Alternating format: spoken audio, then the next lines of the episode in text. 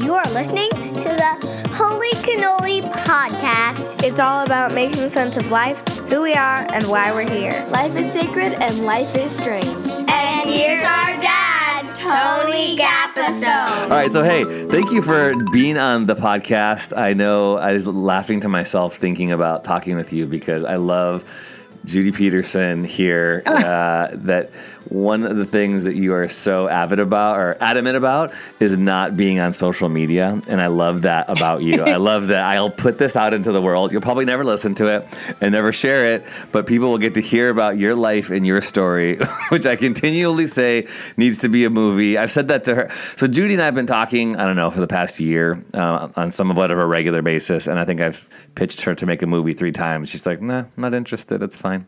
She's doing, she's doing, she's doing her life and we're going to talk about it today because it is it is truly a big story. It is truly the reason why I keep thinking it should be a movie. It feels so important. It feels so meaningful. And although you'd probably say it's just you being human, Life. you doing you, you doing life.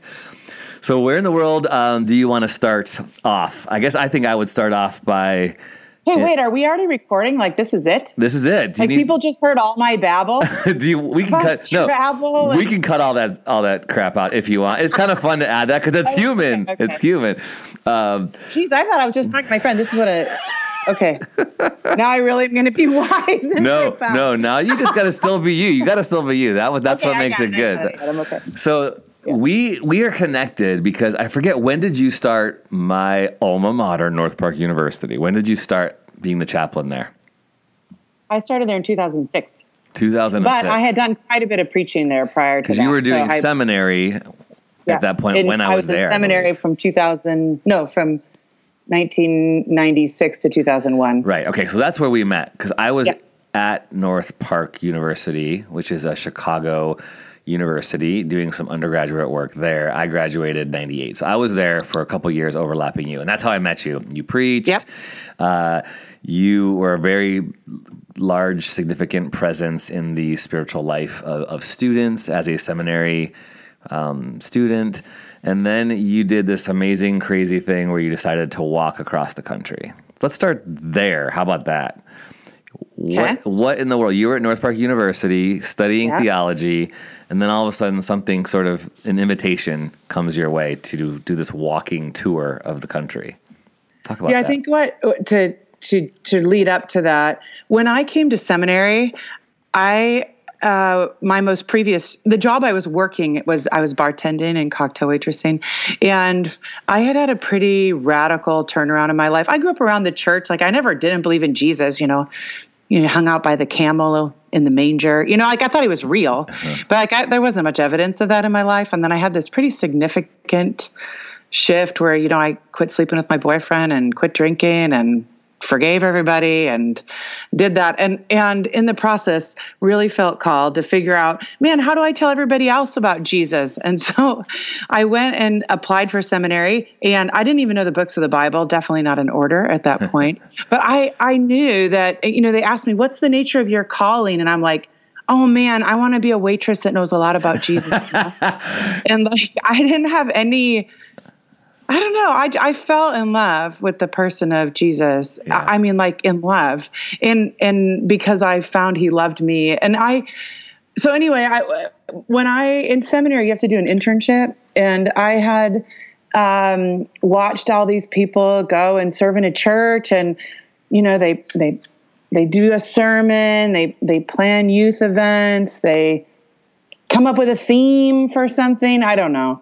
And I, I, I wasn't, it wasn't that super compelling because most of my friends, like Izzy and Hugo and Guy and Buck and all these people that work, that were at the place of my employment, they weren't going to go to church. And so Yeah. that had already been rumbling around in there that, that perhaps I wasn't the pastor who wanted to know a lot of, or the, the waitress that wanted to know a lot about Jesus. You know, it was probably some of this was probably written in the cards a little bit, but but I was praying one day sitting in a chair and I've been praying for a couple hours, which is pretty rare for me, especially at that time. And um, when I got up feeling guilty because I had so much to do, uh, you know, homework, I was working, I had a boyfriend, a dog, laundry, undoubtedly. Um, I, I I felt guilty that that I had wasted so much time, and I I Wasted I so much time this- praying. You felt guilty? Yes. Yeah. Like Yeah. what a waste, right? And the in the concept of what even am I doing? Yeah. You know, I'm trying to. I mean, really, what what are we doing, right? I mean, it's just like it's such a crazy thing. I, I mean, I believe in prayer, but at that time, it was really new for me and felt like I got stuff to do. And um, I when I when I when I stood up, I experienced the Spirit's voice saying, If you don't know how to be with me, you have no business doing anything for me. And I realized that it's very easy to teach ourselves and to teach other people to do Christian things. But it's very difficult to teach people to be with God. And, and so I said, you know, I prayed in my very naive, um, eight in the Enneagram, like, let's go, sort of, God, I'll do anything to know what it is to be with you. And you have to be a little bit of careful because God's kind of into anything. but it wasn't um, long after that, I was eating Lou Malnati's pizza with Oh, my such boyfriend. good pizza. right? And crust pepperoni. Oh, that crust. anyway, um, I, I, I told him we'd been dating a couple months. And I said, I'm so tired of doing Christian things already. I want to learn how to be with God. I'm going to walk across America. And it wasn't anything I'd ever thought of doing. I wasn't physically fit really then, still not very, very much. Um, I never read a book about it. But sometimes when you speak things out, you find that they live in a way that they wouldn't have if you hadn't vocalized them. And I went to my professor the next day and I said, um, Jerry, do you think God could ask someone to walk across America? And he said, Yeah, I think God asked you. And I'm like, You do? Not like a county or a state? no, the whole thing. And so he said, Write it up for your proposal for your internship. And I said, I don't know what it is. And he said, Write what you know. And I think these are probably the three things that have stuck with me over time. But I, I said, I feel called to walk with God, hmm. not just people who know God, but I want to know how to hmm. walk with God. I want to learn how to walk with whoever He puts in my path without me choosing whom I have a preference for. Hmm. And I want to go to the uh, the church at that time and help them do just those two things. And and I think much of my life has uh, it would still be summarized that I like that I because I walk with whomever God puts in my path, I'm also often seen as progressive or breaking boundaries, but I'm way too in love with Jesus and too crazy in love with scripture and the resurrection of the dead and all of that sort of stuff for a lot of my progressive friends. But um, uh, but I'm I'm way too um, progressive for most of my conservative friends. So it's, but I think that's what happens if you walk with God and walk with whomever He places in your path. Uh, I think it, it, it probably doesn't look probably as neat as it does if you just do an internship in a church. Yeah. I mean, it's great, and a lot of people are called to it, but but I think it does tend to put up some uh, preconceived ideas about what things can and can't be. So when you And I think it could be lots of things. wait, what'd you say? What'd you say? I think it can it could be lots of things that we haven't imagined yet. oh my and gosh, so yeah. I, I just love that sort of journey. So in some in some cool like uh, idyllic way though, when you did that, even though it seemed so crazy and so interesting, it did propel you into a place of like, wow. Judy Peterson really follows Jesus. Judy Peterson, oh, you almost became like this poster child for this is what it looks like in a, in a, in a good way. But in some ways, uh, do you feel like that challenged you even more? Like, because I love that you're aware of these labels, but in some way you don't like the labels. You know what I mean? So how did that? How did you process that? Like, you don't want to be in the spotlight, but you are a storyteller and a pastor and a preacher. How do you walk through all that craziness? Well, I do think some of the mercy, like right right when I finished, there were some invitations to write a book Uh-huh. after I finished the walk, and I thought that'd be so awesome. There's so many great stories, but I, I really I really felt like at the time that God said no, and I couldn't really figure that out, and so I okay, you know, and. um uh, but I think there was a, a real a privilege in that of of just continuing to what does it look like to just walk it out day to day, Yeah. and and to do it not because anybody's watching, not because anybody cares, but because it's who you are, and and um, it's not it's not your job, but it's the calling to be who you is, so you don't end up who you ain't, sort of thing. And I, I and so I I I am so grateful for that. I also think, and, and I think you know this, but in that end of that season, I would have written a book that, like, if you follow God, it's all awesome. You have these mm. great stories. And, you know, I left with $400 for that year. I never asked to be paid. I never sent out a support letter, and I never had need of anything. You know, I, I, I packed a tent. I camped out four nights. I people took me into their homes every night of the walk, even though I didn't plan any of it. And um, you know everything worked. And, and it was it was I, I can't deny that. It was it was awesome. Mm. but then I went through this season where my I, I got married to that uh, boyfriend from Lou Malnati's. I didn't meet him at Lou Malnati's but the pizza story. And um, and then over the next um, 10, 10, years or decade we had 11 pregnancy losses hmm. um, and three that we delivered mid pregnancy. And um, man, I was doing everything mm. right. I was mm. following God, and, and then it didn't work out, and in the way I thought. And so, I do think the grace of not writing that book is mm. is is the ability for your formula to change or for the formulas to die and and for you to continue to uh, keep God far outside of a box. I think people hold you to things you post. We all know this, right? Mm-hmm. Things you post or tweet, or yeah, yeah. Um, that you have to be that way forever. And I, yeah. I think, but wait, I met new people on the side of the road. Oh, I experienced more of God.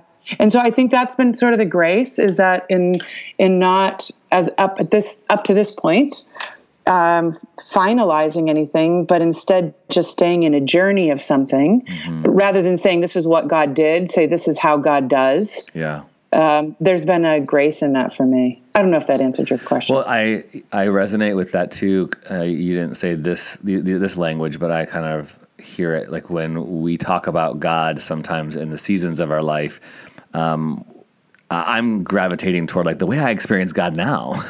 you know, it's right. very different than the way I was experiencing God 10 years ago. And the way that I experience scripture or the way I read scripture now is very different, partly because of who I'm experiencing and how others right. are experiencing God. And so I very much appreciate that. You know, it's almost, I mean, this is an extreme, but who's that guy that wrote the book, uh, I Kiss Dating Goodbye? Um, oh yeah, I, I never kiss dating goodbye, so I don't. Yeah. well, he just recanted all of it, right? He just, you know, however, that was like 20 years ago. I think he saw dating in Scripture and being a follower of Jesus in a very certain way, and now he's like recanting it. You know what I mean? And so I really appreciate that he had the guts to do that. That he's like, you know what? I used to see it like this, and now I see it like that. So in some cool way, you were you were saved from going. Not everything always works out, you know, all the time, and I I really appreciate that. But you, but yeah. you've been you've been marked in a way that walking with people and then walking through your own pain continues to be something that is the story you're telling and the story you're living. Yeah. Right? That's true. And I I love story and you know that and I this is why if, if we ever do a movie, I'm not against Oh, you just story, said if. Right? because I I love the I love story and, yeah. I, and I love the story of God and I love the way he continues or she continues to to unfold our stories in a way mm-hmm. that um, yeah and I think when we can parabolize our story when we can take it and live in it deeply enough and then offer our story to someone else where it could have meaning it's not just about us needing to be heard but us offering in a story of a way God could work mm-hmm. I love that and um, I, I don't again, I think a little bit of my fear is why I'm not on any social media yet either. I, I mean, I've managed to avoid that. Isn't that crazy? I never signed into Facebook. I so envy you. To be honest, I, I envy you. The freedom, um, the freedom of not having followers is the yeah. freedom to, to follow. Yeah. And um, and I think when we develop followers, we then feel they were taking our cues almost entirely from them um, and I, I i get that. Up until now i've enjoyed the freedom of following and not having followers. Mm-hmm. well interesting you might not have official instagram or facebook followers but you have people who are following you. I'm following you and i appreciate how you're living you. your life and followed you for the past couple decades because we've you know intersected at these cool spaces. But so let's go back. So after the walk, you get married, you go through, and thank you for sharing. I know you've shared that so many times publicly about all the the miscarriages and the birthing, and it's so painful to hear. But I know you've also been integral in so many people's understanding of God and God's grace through that. Uh, and you've been so significant to students, to young adults at North Park University. You were a chaplain from 06, you said? Yeah, 06. 06 to 2017. Correct. So that's a good chunk of time uh, of influencing uh, young adults' uh, lives and helping people understand and, and, walk with God. And so let's go. Let's go there because okay. Uh, that place, that community, that physical location in Chicago was super meaningful for me and the friends that I made there. Um, what was life like for you there, and why did you feel so comfortable and called and why was that so special to you to be a chaplain uh, for those four years of people's lives? Yeah. Well, one of the things that's interesting is my my job. I changed my job title my first year from chaplain to campus pastor mm. because we were an open enrollment school, and we have um, we have Muslim students and Hindu students and Buddhist students, and definitely post Christian students. And I wanted to be clear that I was a Christian pastor. Mm. That that in my whole context and my frame of reference was walking with Jesus, and I didn't want people to feel like bait and switch, mm. like you think you're coming into a chaplain chaplain that's going to guide you in whatever spirituality you want.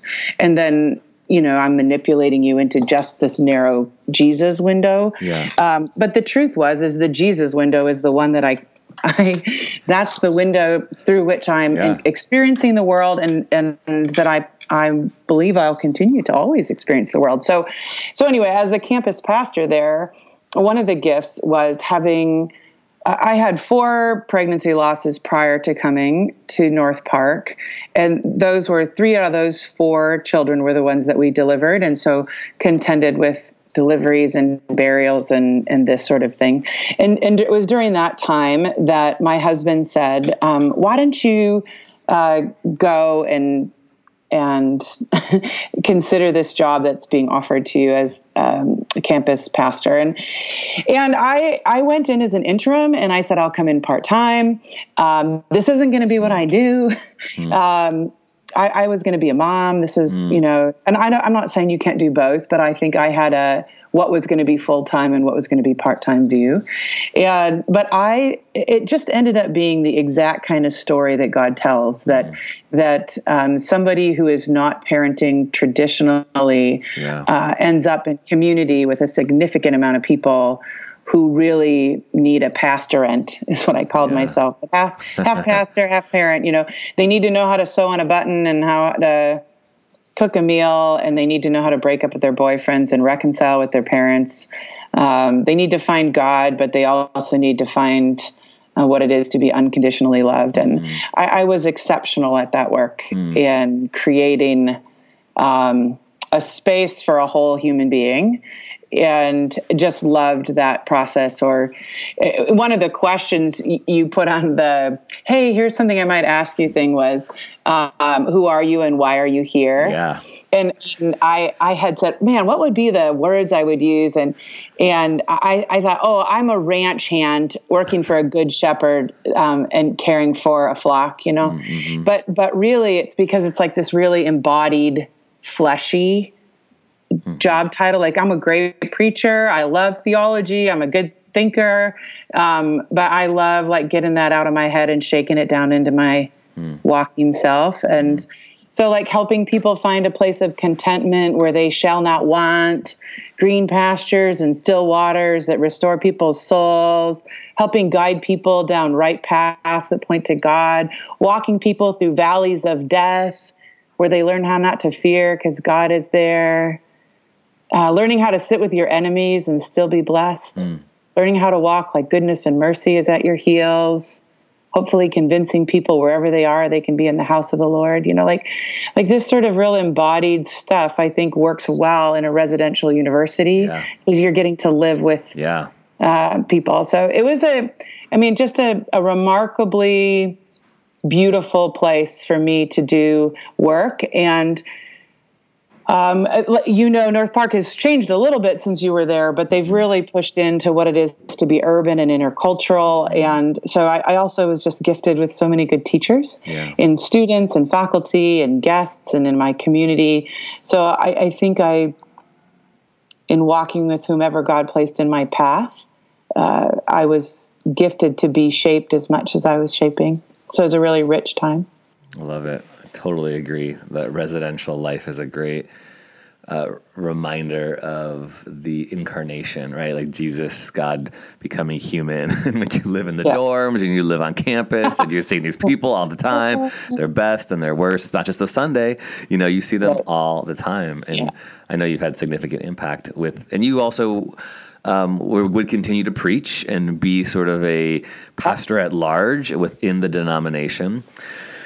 So let's get to some of the, the, the meat of what you're going through right now, um, because I remember, and then I'm sure you do too, because this is what a phrase you often use. You were instrumental in kind of helping me change my theology. Uh, you know, I look back to all these different little points when I was starting to understand how to read Scripture and how do we read these challenging parts of Scripture, especially when it comes to references of homosexuality. And I was doing young adult ministry, college student ministry in California, and still wildly connected to North Park. I would occasionally come back, or we'd see each other on, in the denominational circuits. And I remember when you would tell a story of a kid who came out. There's many, many stories like that, but whatever one you had told at this point, and you said to the kid, kid being college student, when they said, "What do I do?" and the kid said, "You know, I'm gay, or I, whatever the language they used at the time. I have same-sex attraction, whatever." You had this phrase. I might, I might botch it, but it's something like this: "You just be the best gay Jesus-loving follower that you can," or something to that, to that effect. And I remember, right? I mean, Yeah. I don't know, Yes.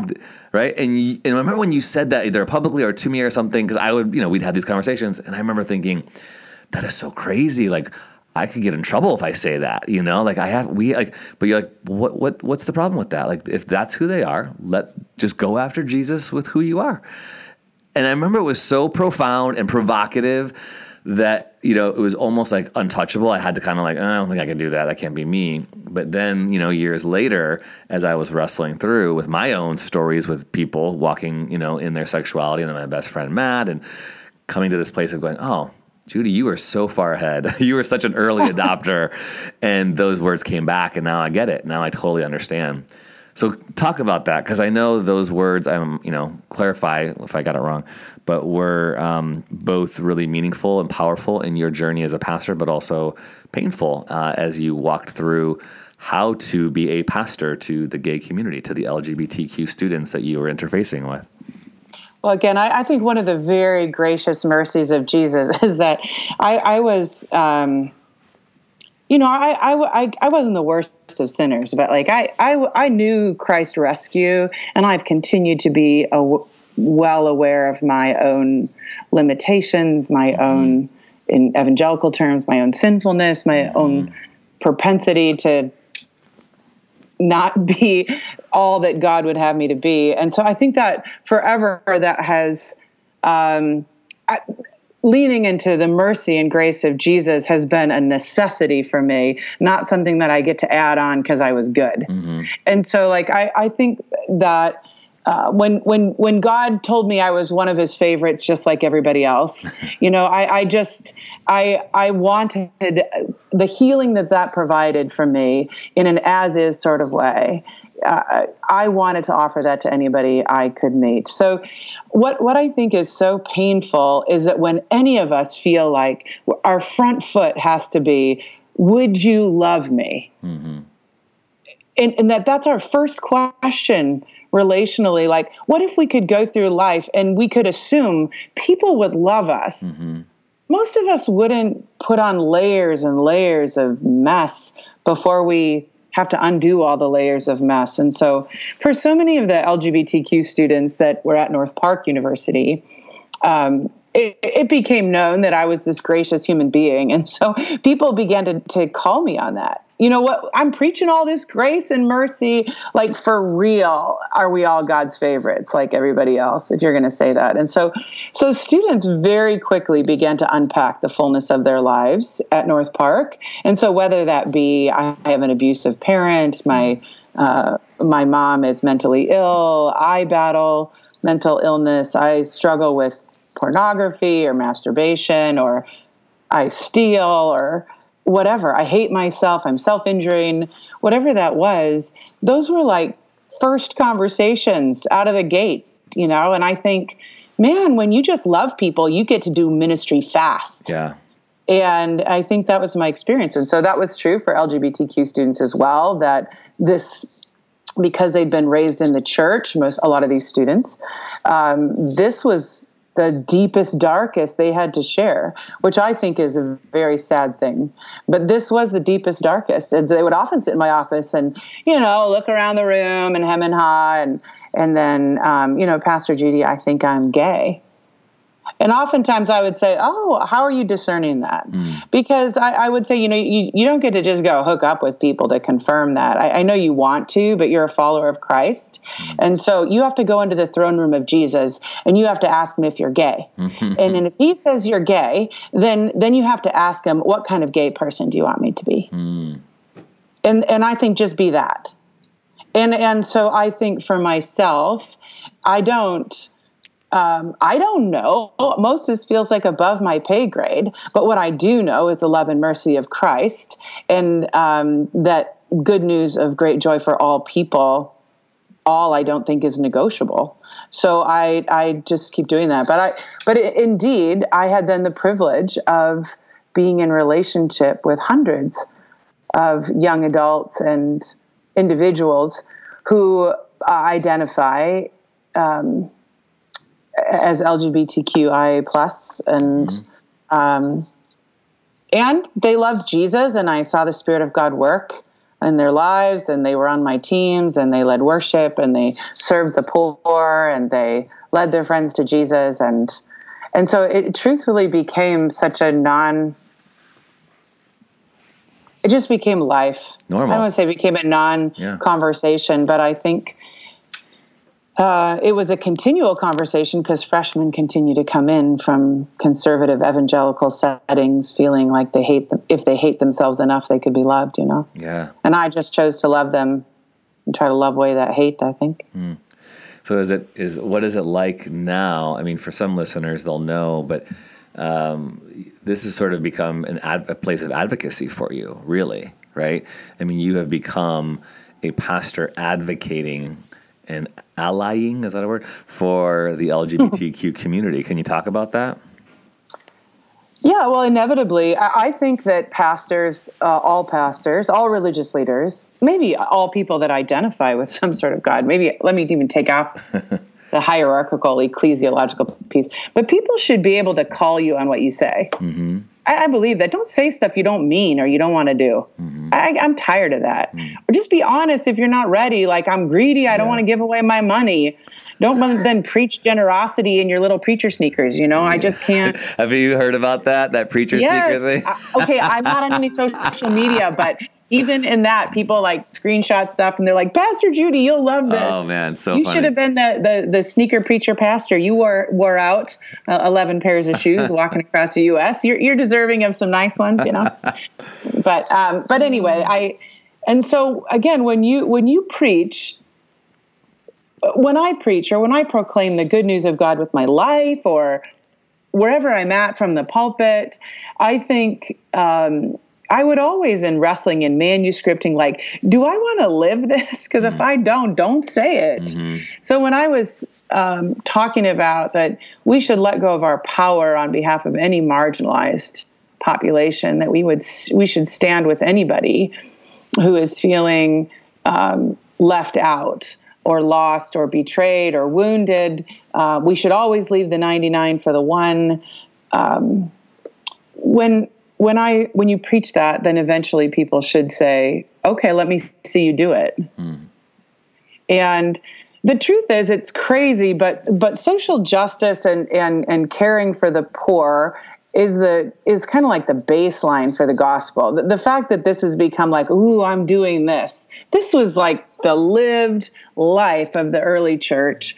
Um, and really, it doesn't cost us anything at this point. You're just the cool person now doing justice. Mm.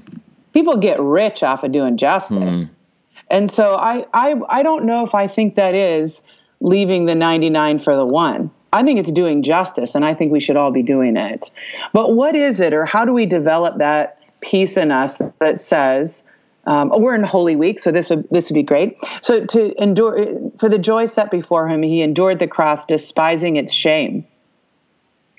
See, like the enduring the cross piece, people have to endure the cross. Not they don't even elect to do that. People are in pain and going through difficult things and being wrongly incarcerated. Like they have to figure out how to do that. But despising its shame, I've been very intrigued by that. Mm. Like, what does it mean to actually not just go through pain? Um, no matter how much pain it is, but to actually learn how to despise uh, the fact that that um, people are ashamed of you. Like, what does it look like to? I say, no, I despise that. I'm not even friends with that. You can't even put that shame near me. I despise that shame. Preach it. yeah, and so don't yeah. put that on me. I'm That's despising. Good. That's good. But I think until we can despise the shame, I don't mm. think we can leave the 99 for the one because the truth is is going for the one yeah. generally raises some eyebrows in yeah. this and so when i ultimately hmm. was invited to officiate uh, former interns uh, seminary interns wedding to um, his husband um, i said yes without a pause because you're a Midwesterner, so you'll get this too. But you know, uh, the blacktop on highways, you know, if it's all in, if it's just warm all the time, no potholes. But but as soon as there's like a little crack in that black top, and then then the snow falls on it, and then the water leaks into it, and then it freezes and is cold, and then it breaks apart the whole journey. And I, I think shame is like that, and so I think anytime you have a pause when somebody asks to be loved, it's like that asphalt. You create a space where then shame, which is like liquid, just leaks into that. Mm. And if you can keep somebody in a warm environment forever, then then no problem. But I can't do that. People got to live in the world with evangelicals, man.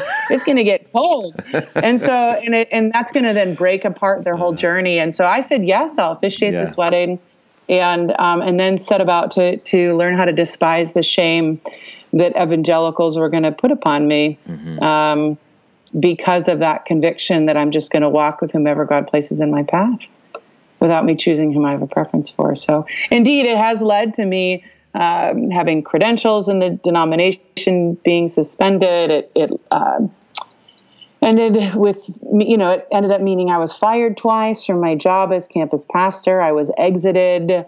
Um, uh, the, the information given was that I had committed an ethical violation and I, therefore I'd been suspended in the best interest of students. So they painted me as somebody who had done something immoral mm. rather than breaking a rule.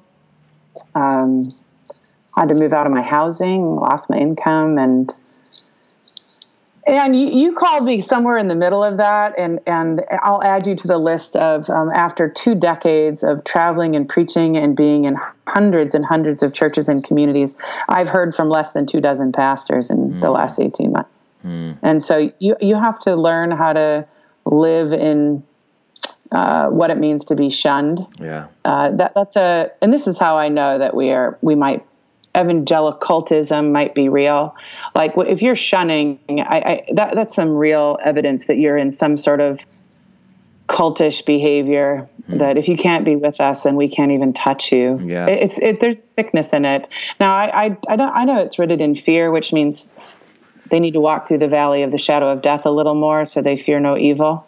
Um, but but yeah, it, it, has definitely been crazy. But as I tell Marcus and Roel, the gentleman whose wedding I officiated, still the best wedding worth I ever it, did. Worth it, yeah.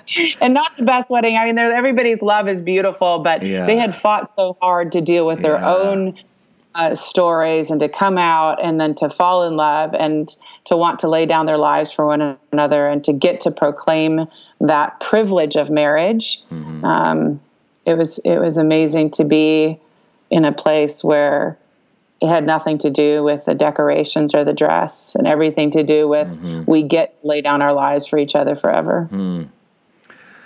so beautiful and painful. And I didn't, I haven't asked you this question before, but I'm, I'm assuming and making some, and I'm, I'm questioning. So that's what I'm going to ask you.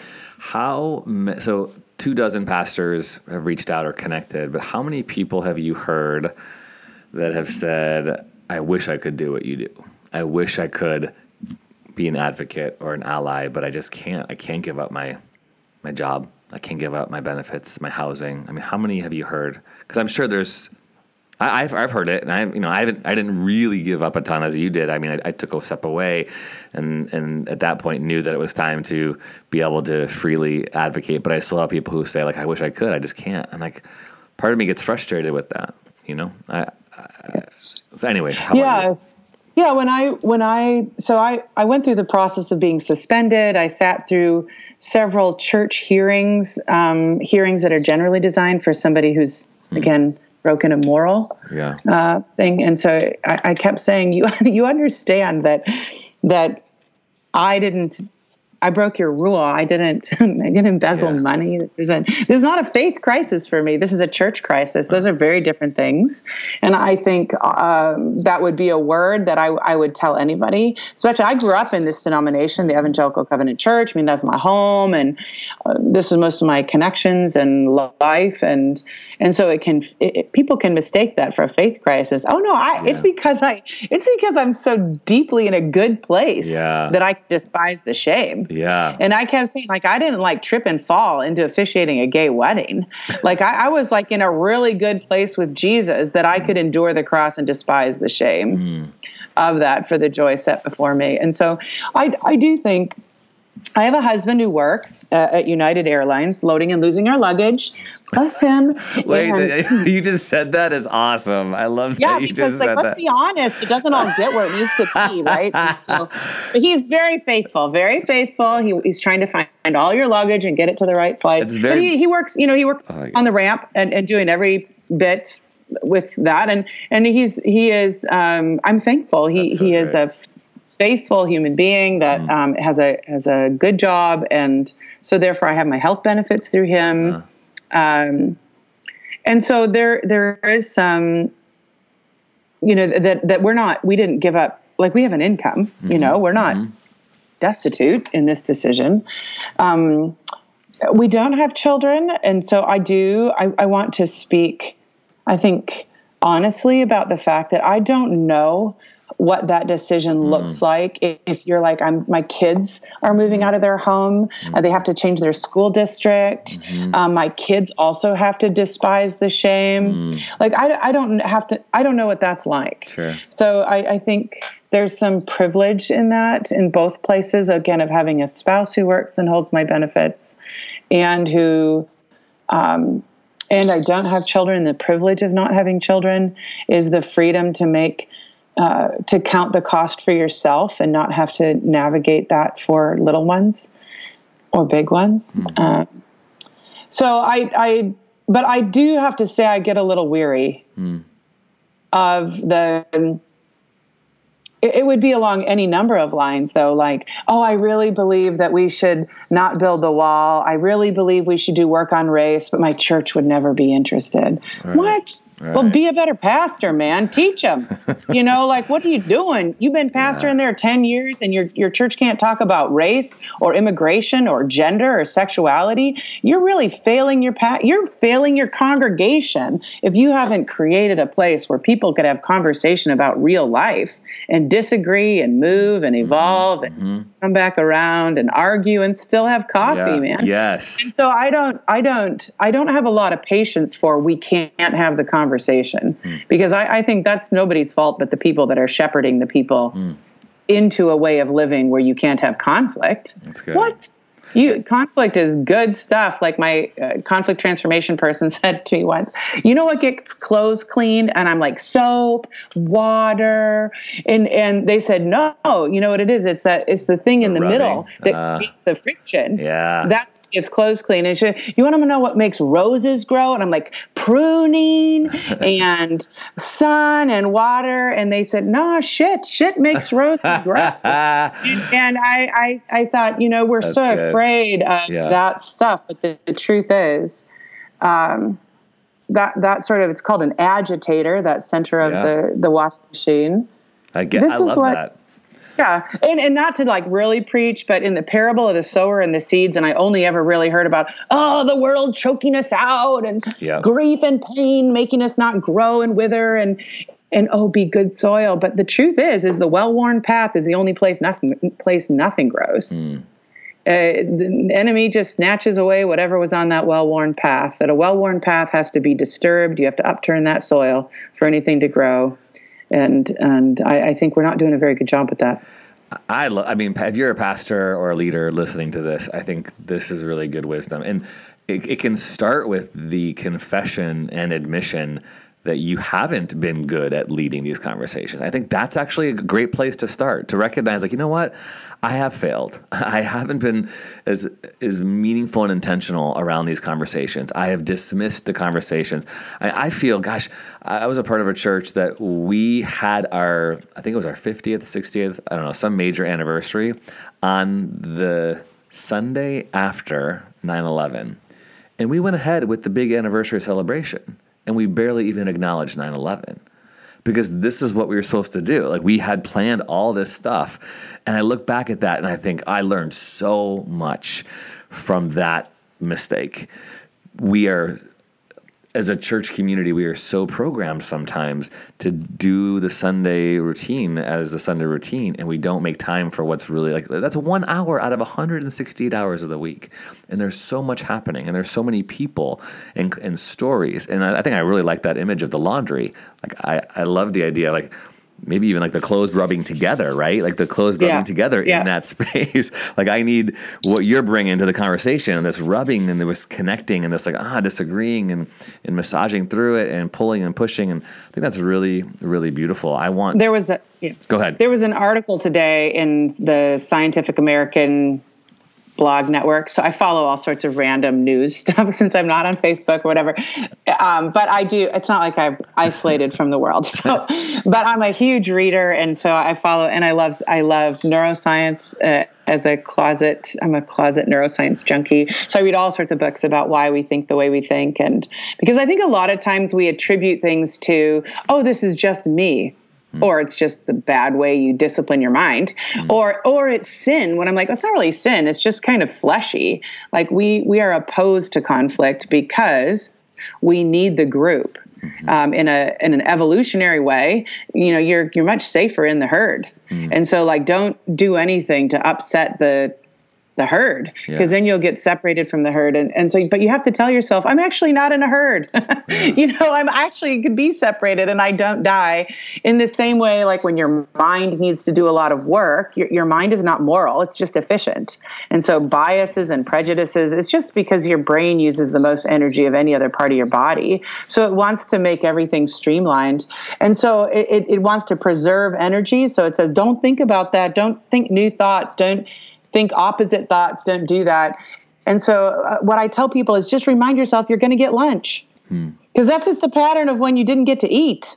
So just when i'm going to go into a good conversation i'm like don't worry brain you're going to have lunch. You can do a lot of this good work. But anyway in scientific american a blog network this morning it came up an article written by um, somebody who is a middle eastern person and a, a white individual both men but that said today's biggest threat is the polarized mind and um, they said to counter it, we're, we're calling for a mobilization of mindfulness practices and dialogue groups that allow us to think opposite thoughts, basically.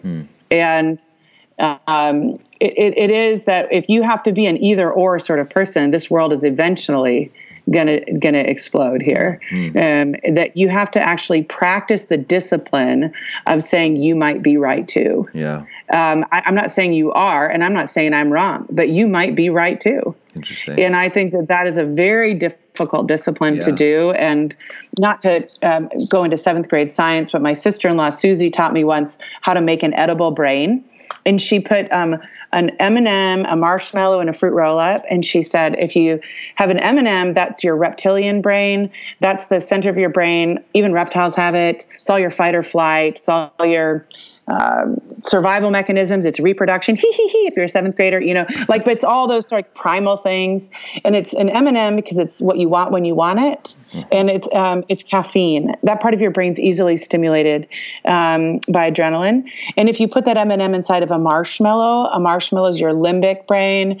It's all the emotional navigation of life. It prefers what's soft over hard, what's sweet over sour, um, and it's kind of an, a dopamine um, addict. It, it, loves a pleasure drug and tries to avoid losing it.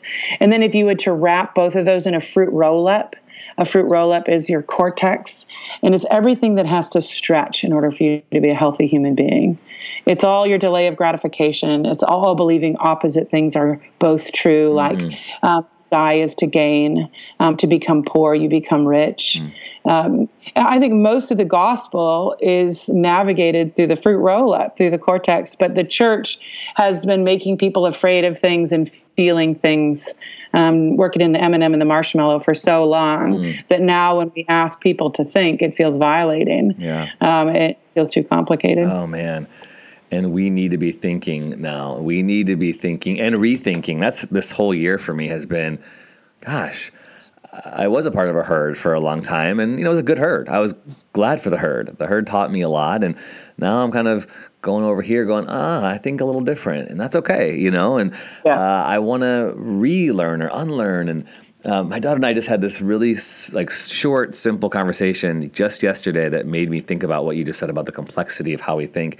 She's a huge Fuller House fan, so she started watching Fuller House on Netflix. Then she binged it. Then she went to watch Full House, you know, the prequel to her, right? And then yesterday she said, "Dad, Aunt Becky might go to jail." I said, I said, "Yeah, Lori Loughlin, right, the actress. You know, she." She's like, "Oh my gosh, that's really bad."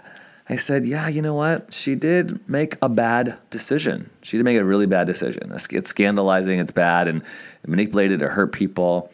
But she's still a good actress. She's still a human being that deserves, you know, a fair trial. She said, do you think she really did it? I'm like, yeah, she really did it, honey. She, she needs to go to jail. she needs to whatever. But I said, it, it, elevated this little conversation, but she's still human. You know, she doesn't deserve for us to shame her.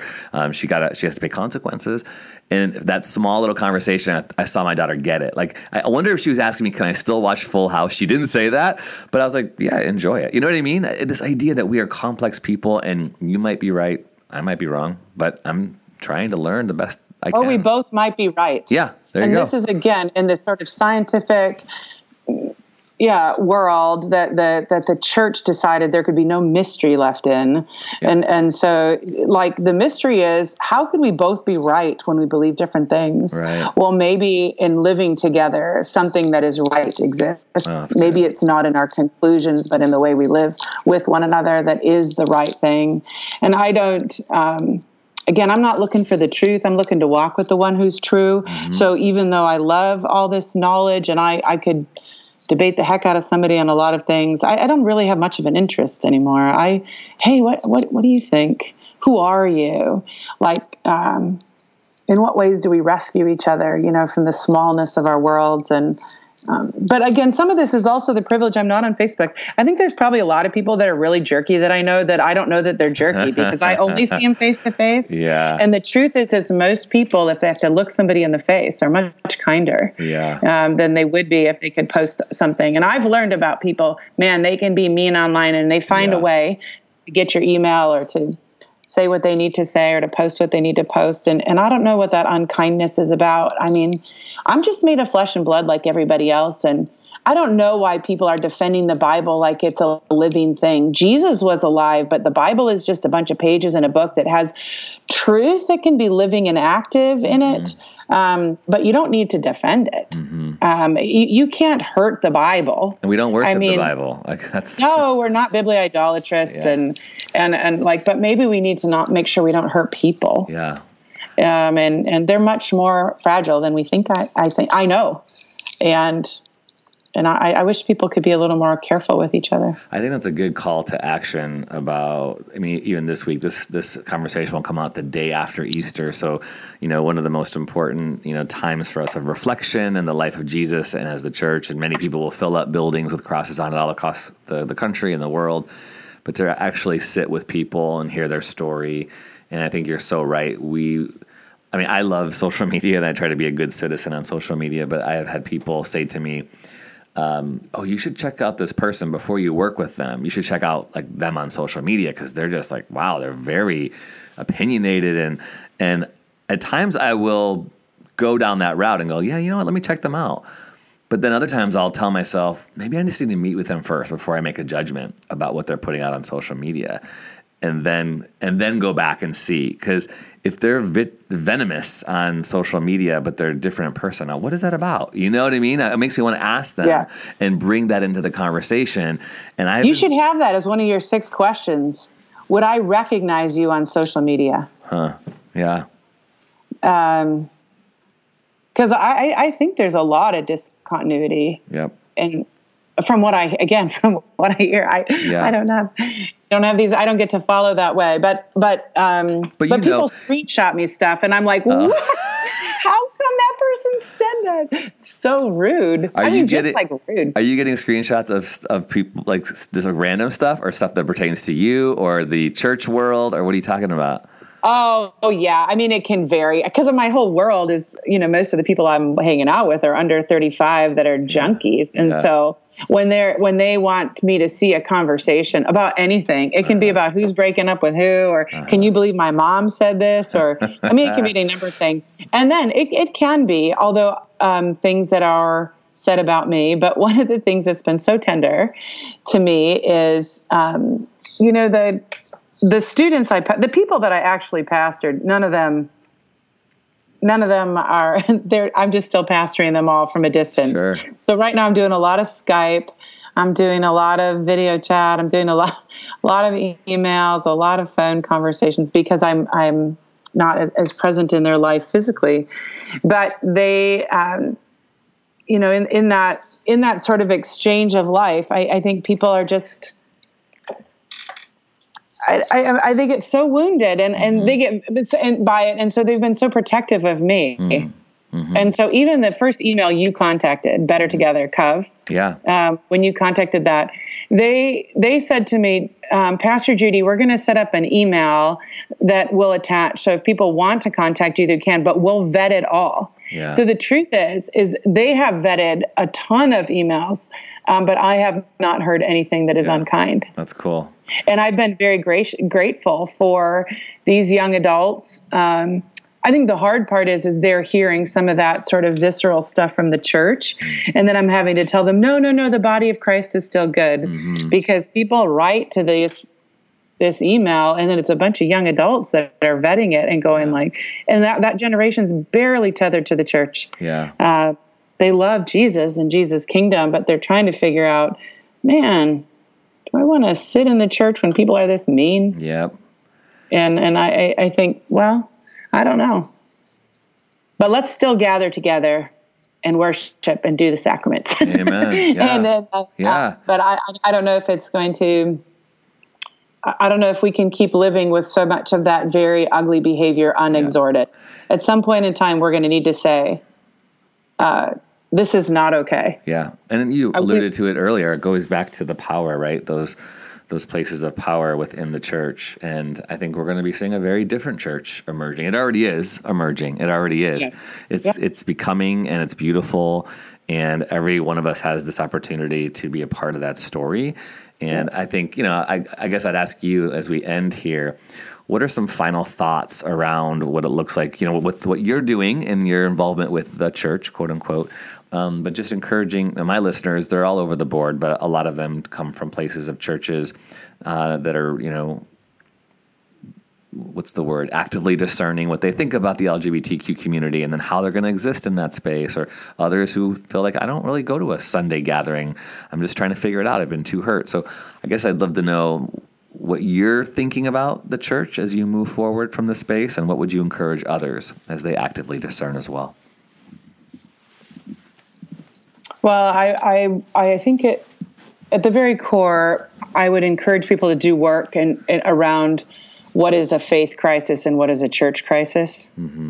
Um, and, and because I, there are a lot of things in the hierarchy and institution of the church that I think it's okay okay that we're going to be done with. And they support capitalism well and the Monday through Friday work schedule well and paid pastors who and churches that were a lot about some about worship and others about being a person who attended that particular space. I think a lot of things are going to change, and I think it's okay, okay to say goodbye to a whole bunch of those things. Um, and and I think what I, I, as someone who's done a lot of grief work, um, if I could use a parable real quick, Of course. um, when we delivered Lucy, who was the first little girl we delivered, we um, the funeral director released the casket to us because we were going to bury her on land that my husband's family owned in the Upper Peninsula of Michigan. So we had the casket in the back of the car. I remember stopping at Best Buy for a power cord or something, and I remember the music, you know, like, and I'm like, how can life be going on when I have a casket in the back of the car, you know? Right. And um, we got up there, and because it, it, it was um, land that we needed to prepare, um, uh, the casket was in the, the bedroom we slept in for a week.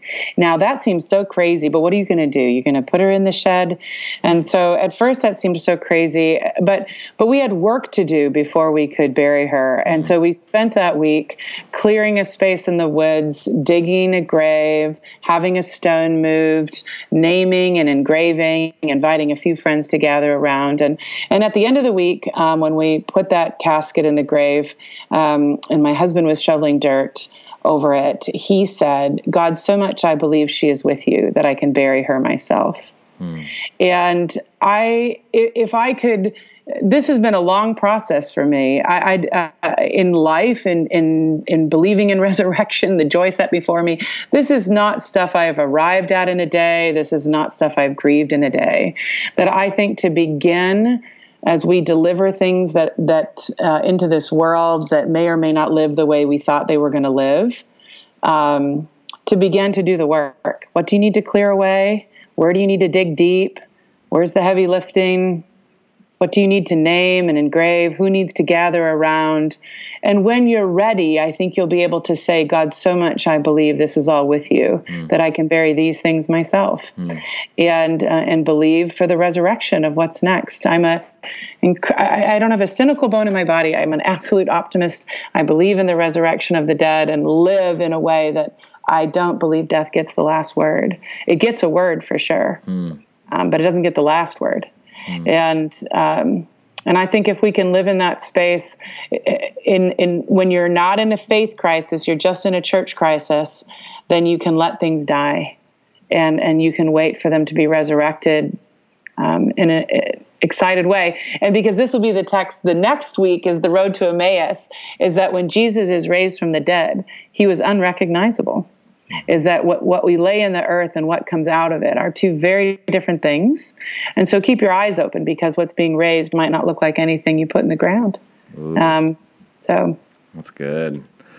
The what what you put in the ground when it's raised may not look like anything you could ever imagine before. That's beautiful. now, It's beautiful. Yep. Well, Judy, thank you for your time. Uh, I wanted just to affirm you as you were talking earlier. The, I mean, all this is so worth it, and I know you know that. I know you know, but it's worth it for every one of us around you. And I know you feel um, championed in a lot of ways. I hope you continue to feel championed for what you are doing, but also for who you are. And you're so many things to so many people, but we didn't get to touch on it. But the fact that uh, I know I have listeners who've been through the pain and heartache that you've been through. Uh, and at the same time, I saw, I see you embracing this wild call to mother. Like you are a mother to 11 children, right?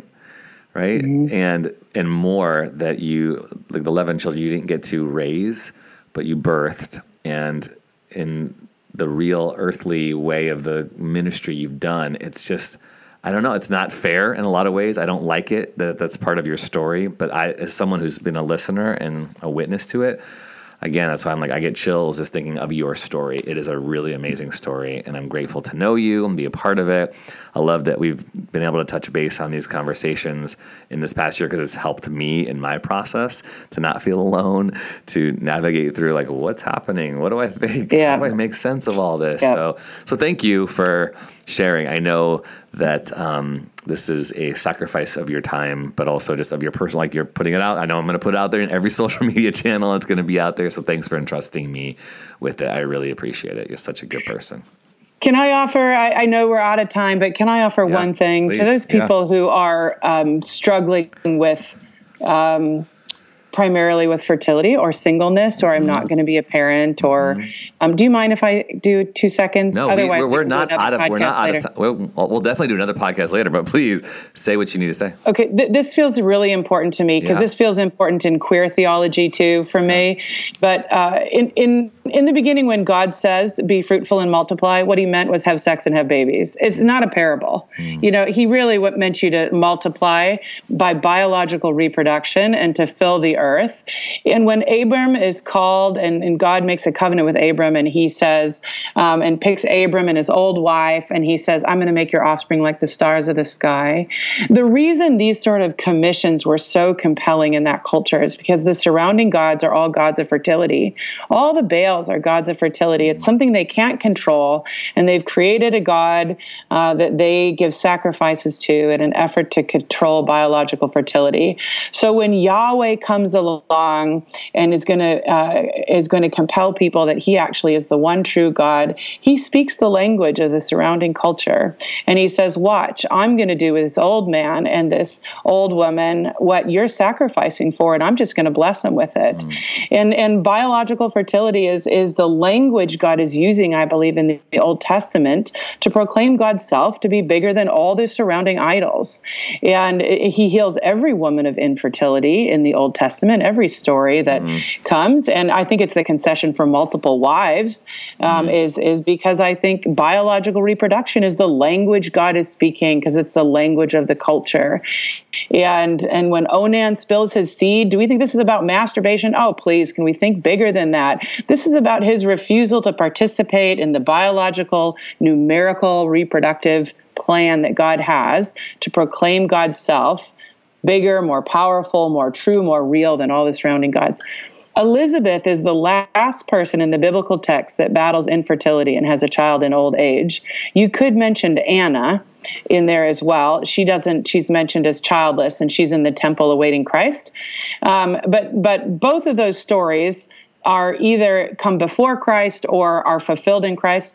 After that, in the New Testament, in the second half of the scriptures, after Jesus comes on the scene, biological fertility isn't even mentioned. It, in, in fact, uh, he says it's it, the Apostle Paul says in Jesus' models, you don't even need to be married. Not once is the commission given to go um, make nuclear families. In fact, who's my mother, father, sister, brothers aren't the people that are gathered here in front of me. And so, this radical reorientation away from the nuclear family and away from biological reproduction into people being born again hmm. and being made into disciples is what New Testament fertility looks like.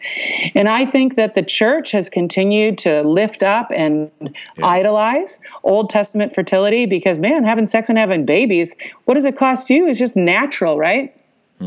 But actually, doing New Testament fertilities means that you welcome the stranger, you make a home with the immigrant. It means that you love other people's kids like you would have loved your own. Um, it means you share your resources in common. And so, the nuclear family, man, it's a coup for capitalism, but you really can't defend it much uh, in, in regards to New Testament formation and and if we actually understood new testament fertility helping people be born again um, and and come into new life in christ versus just have sex and have babies well then everybody gets to be involved in that Yeah. Um, because single people can do that, gay people can do that, men can do that, women can do that, infertile people can do that. Anybody can help people come into new life. But this focus on the nuclear family mm. has now left most of my friends who aren't able to have children, mm. most of my friends who are single or who have been widowed, or um, has made them feel out of most of the messages of the church that's still yeah. focusing on the family. It has made them feel like it's less than good news for them. So I, I am very New Testament fertile. A lot of my students call me NT Mama, you know, and and um, and so I I, I want to encourage people. There is it doesn't it doesn't mean there isn't loss and pain. Yeah. Um, always when somebody else is carrying something full term that miscarried for you, whether that be justice mm. or a pregnancy, is painful. Mm. Um, and there is a paradigm in Scripture that says it's not second class. Mm. I, I, yeah, and I that compels me to say I am so sorry to those in the church and out that we have made feel second class citizens. We have, I, you know. I, uh, so like I hate even having to say this, but you know, in the church I was a part of, um, I remember going, "Hey, our mission is going to be around families," and that's a good mission to have. Um, but then when there was pushback, like, well, what about the single people? You know, what about the person who's divorced? What about the person who doesn't have a, you know, doesn't have children? um, it was hard because in business language we had to say, well, this is our target. You know, we'll hit the target, and if there's things around the target, then that's great. But we have to solidify this mission and put money and resources and program and people behind it. And now I look back as I hear you, I'm going, oh, man, that's so hard because the message to everyone else is you're not on the target. You're not the priority. And so I love what you just said. It's so convicting. And that, that, that means, you know, that goes back to my institutional frustration as a church. Like it's gonna be messy. It's not gonna be a nice little thing you put in your in your window in the sanctuary that you're gonna be able to to live out like to, to the mission statement. If it's all about families in this nuclear way. And um, I think especially the LGBTQ community has been condemned so many times over when people say, but you can't multiply. This is not God's yeah. design. And so Correct. I love that. I love love that. I think that's yeah, and I and I think we really. I, I mean, I think there's reasons God created. Um, well, the truth is, the first being that God created is intersex. But this, when He divided the first being into two, and He created a man and a woman, I think there there are there are bio, there are reasons within the storyline of biological fertility that that is done. But I don't think it's the last word. Yeah. I think it's a word. For sure. In the story of God, when he is speaking over and against particular gods of the particular time. And, and so I think we need to think about what are the gods of our time? Um, how, where are we idolizing them? And, and yeah. where does the story yep. um, need to come over and against them and be better news yep. um, than what we're offering? Better so. news, yeah. And so, listeners, Holy Cannoli, Cannolers, no church is going to meet all of your needs. Uh, no church can can do that. But I love this idea of reframing and rethinking. What does a church look like for you? What does it like for you to gather, to find people who you love and love you, will accept you, will wrestle, will be that that laundry machine, that agitator to deal with and have deep dialogue, be a deep diving person, to bury things that need to be buried and resurrect what needs to be resurrected. Thank you, Judy. This was so good. Thanks, and, Tony. Uh, I would love to have you back uh, on the podcast. And if you enjoyed Judy, you can't find her on social media. But what I will do is I will post a. She did a really beautiful uh, letter that described her journey over the past couple years, and I'll post a link to that in the show notes so that you can read more about Judy's journey. Anything else you want to say, Judy? No, if anybody wants to contact me, they can contact you and you can tell me. okay, there you go. I will vet it. I'll vet it. things.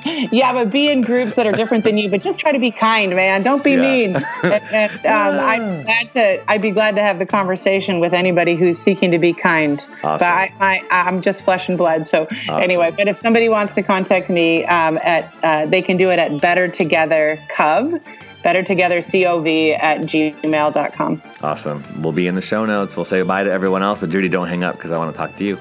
Okay. Bye, everybody.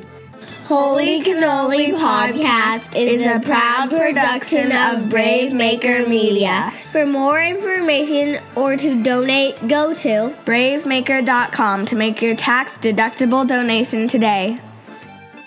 Thanks for listening to Holy Cannoli. If you liked my dad's podcast, please subscribe.